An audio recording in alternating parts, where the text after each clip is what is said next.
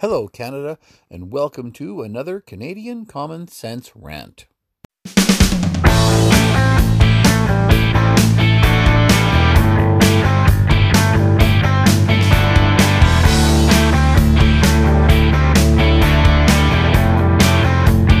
is Canadian Common Sense with Lewis and Tony. Hello, Canada. Tony here. Today's date is February 9th, 2020. And I just want to talk for a couple seconds about the Conservative Party of Canada leadership race. Again, I know I've spent a little bit of airtime on this one already, and I won't take up too much of your time on this one. This will be a fairly quick little rant here. Just want to talk about the the race in general is finally starting to shape up into being something now. At first, it was more about who was not entering the race than about who was entering the race, and that was kind of disturbing. But now it's looking like it's starting to shape up. There is roughly a half dozen candidates in the race now, which I think is a good, healthy number, and that's that that's good for the democratic process. I admit I was not very thrilled with the 2017 leadership contest when there was, gosh, I think 14 candidates, because that was way too many, and it was hard even to remember who was running, let alone what each one of them had to say, and often they were saying more or less the same thing, just slightly different messaging to try to appeal to the party faithful. And it was just really tough. And it was just messy and awkward. So good job on Lisa Raitt for however it is that she changed the rules and the processes to make it a bit of a smaller race this time. And I think it will get interesting. It hasn't really yet, and obviously, the way it's shaping up, that Peter MacKay is an obvious front runner because he certainly has the most name recognition and obviously a very impressive resume. So good for him, and I do wish him well. And Erin O'Toole, you got to think, even though he's not a household name in Canada, he certainly is well known in the party, and he did very well in the leadership race in 2017. So you think he's got to got to be considered a heavy hitter as well. Now there's a few names I don't know, and it's going to be interesting, kind of based on where it is that they sort of position themselves. Now, here's one thing I want to say about the key to winning any election is going to come through one of three different paths.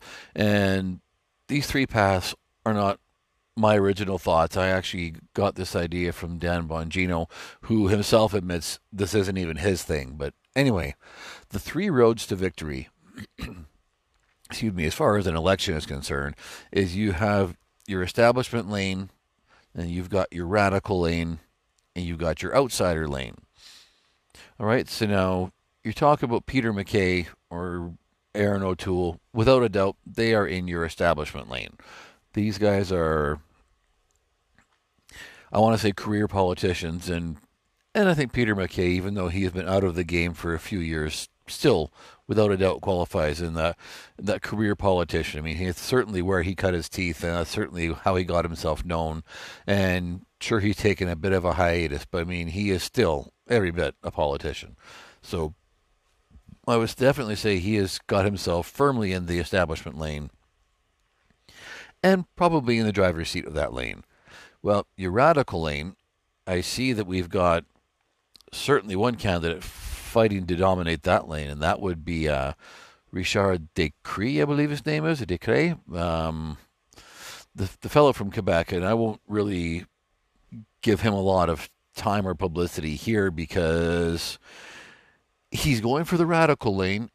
I would even say he's in the nut job lane. His views about homosexuality and abortion are from a different planet. And not even just a different party, different platform, from a completely different universe.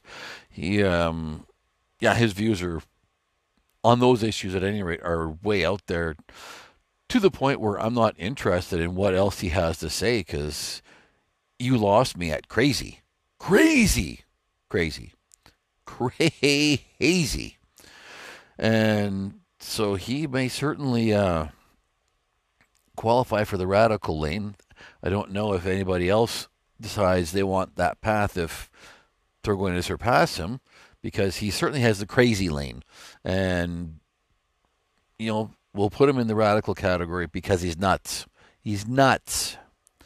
Um, moving on. So it, then you look in your, your outsider lane, and I mean, the outsider is the person who, you know, you can't say maybe doesn't have them the most money, or maybe doesn't have the most recognition, or maybe the person you wouldn't consider to to be someone you would expect to be in that race.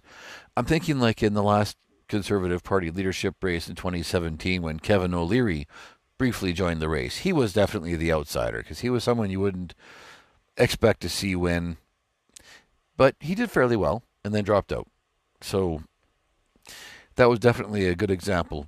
And in the U.S., Donald Trump, without a doubt, was the outsider candidate with the Republicans. And he won the ticket and obviously the presidency. So it's possible for outsiders to do very, very well. And in this case, I would say definitely your candidates like Marilyn Gladu or Leslyn Lewis, for example, will certainly fill that outside lane. Now, Leslyn Lewis, I got to admit, I don't know a lot about her, but from what I have read, she certainly does seem to be my kind of conservative in many ways. I mean, she does believe in balanced budgets. She does at least, you know, believe in lower taxes for families, and she's she's got some of the conservative bona fides that I like. She's also got some interesting social conservative views that I kind of raise an eyebrow at. But I think as she develops her platform as the as the campaign goes on, she actually could be an interesting one to watch. So she's definitely one who is has started out at least in the outsider lane, and honestly, if she dominates that lane, then she will gather herself some more attention, more support, and she might very well be able to challenge the Peter MacKays of the party. Now, I want to just say with Peter MacKay, I got to uh, give him credit. He is actually the only candidate right now who is fully 100% in this race. And why do I say that? I mean, other candidates obviously have already declared themselves interested. Under the, the rules of this particular campaign, the candidates have until the 25th of February to drop down $25,000 of the $300,000 deposit required of them to to be officially in the leadership contest, and I believe had to hand in a thousand signatures from ridings across the country by the by the 25th, and I think a total of 3,000 to be officially into the race by the next deadline, which is sometime in March.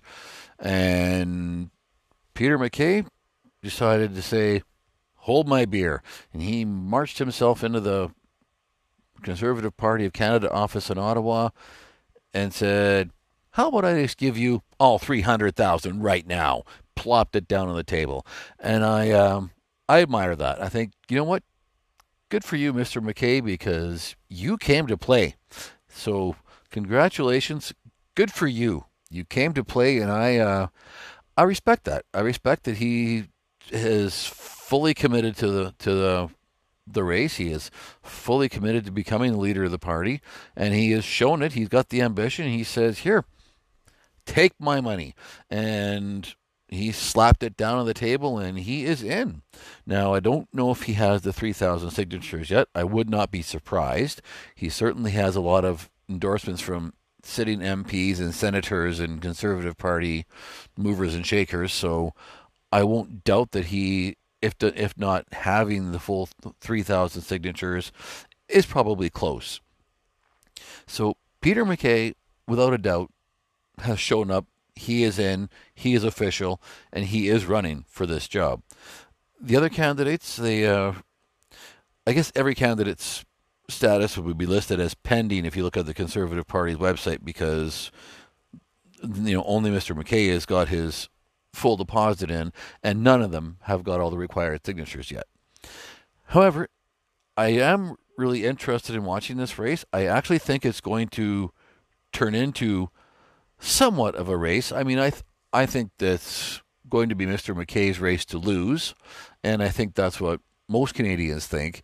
And don't believe the pundits. And uh, every, every episode, I always say, you know what I think about pundits. I uh, I respect them about as much as I respect politicians or used car salesmen, but so I have heard some pundits saying that, oh, the last time there was a near coronation in a Conservative Party leadership, it it failed badly because they refer to Kim Campbell, because she was very popular with in caucus, et cetera, et cetera, and Brian Mulroney really liked her, and she was an absolute disaster. However, factor in that she was an absolute disastrous leader taking over from the very much hated uh, by that time Brian Mulroney, leading a party that was plummeting in popularity. And yeah, she just did not help the cause. And when the 1993 election was over, Kim Campbell herself did not win her seat, and the Progressive Conservative Party won two seats. They had gone down from a 155 seat majority to two seats, Elsie Wayne and Jean Charest. Why do I remember those two? I really don't know, but I remember Jean Charest because obviously he's his interest in leadership this time around, which he thankfully did not pursue. But anyway, I uh, I can't say I'm going to give Kim Campbell a break, but I will say that bear in mind in 1993 the Reform Party was on the rise in Western Canada, and the Bloc Québécois was on the rise in Quebec, and those two parties actually ended up with I have 53 and 57 seats respectively. I believe it was the Bloc the Bloc Québécois actually became the official opposition, which in itself was kind of a joke, but the the the splitting up of the opposition with the destruction of the the Progressive Conservative Party did help Jean Chrétien win three solid majority mandates with the Liberal Party of Canada. So, really, Mr. Chrétien should thank Brian Mulroney and Kim Campbell for their incompetence. But the, the, the shorter way around that very long diatribe on Kim Campbell is I do not see Peter MacKay being the next Kim Campbell and leading the Conservative Party of, of Canada to its absolute destruction and demise. And matter of fact, it was because of Peter MacKay that the Conservative Party of Canada even exists, and in part can be credited for its rise to the, to the status where it is at now. He was the cabinet minister in Stephen Harper's government, for example, so he certainly has has proved himself loyal to the cause. So, yeah, I don't see him leading the party back into the depths of Hades like Kim Campbell did. Now, will Erin O'Toole be perhaps a better leader for the Conservatives, or or a Leslyn Lewis, for example? That's hard to say. Um, you heard my opinions on Erin O'Toole already in an earlier rant, and I am interested to see how the other candidates sort of shape up because as they start rolling out their platforms a little bit more, and maybe they will be able to take some momentum away from Peter MacKay. I mean, he has name recognition, and that's what sort of has propelled him up to such a, you know, I can't say early lead, but at least uh, you know early prominence in this campaign anyway. But I will be curious once the campaign kind of gets more into swing to see exactly how everybody else shapes up. And I'll just wrap this up by saying that I want to wish all candidates in the race the best of luck, and I want to thank each and every one of them for putting themselves out there to run for it. And like hopefully a lot of you out there, I'm very interested to see where this goes. And I ask you all to stay tuned with us and let's watch it all together and see who becomes the next leader of the Conservative Party of Canada in June.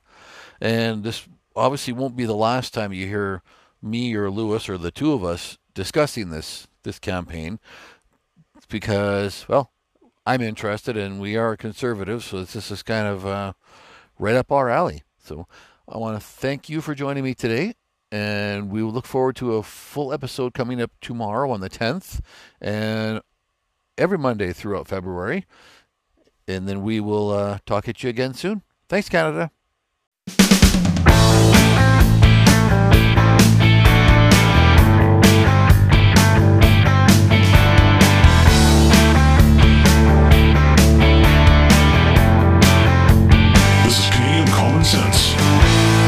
Chris and Tony.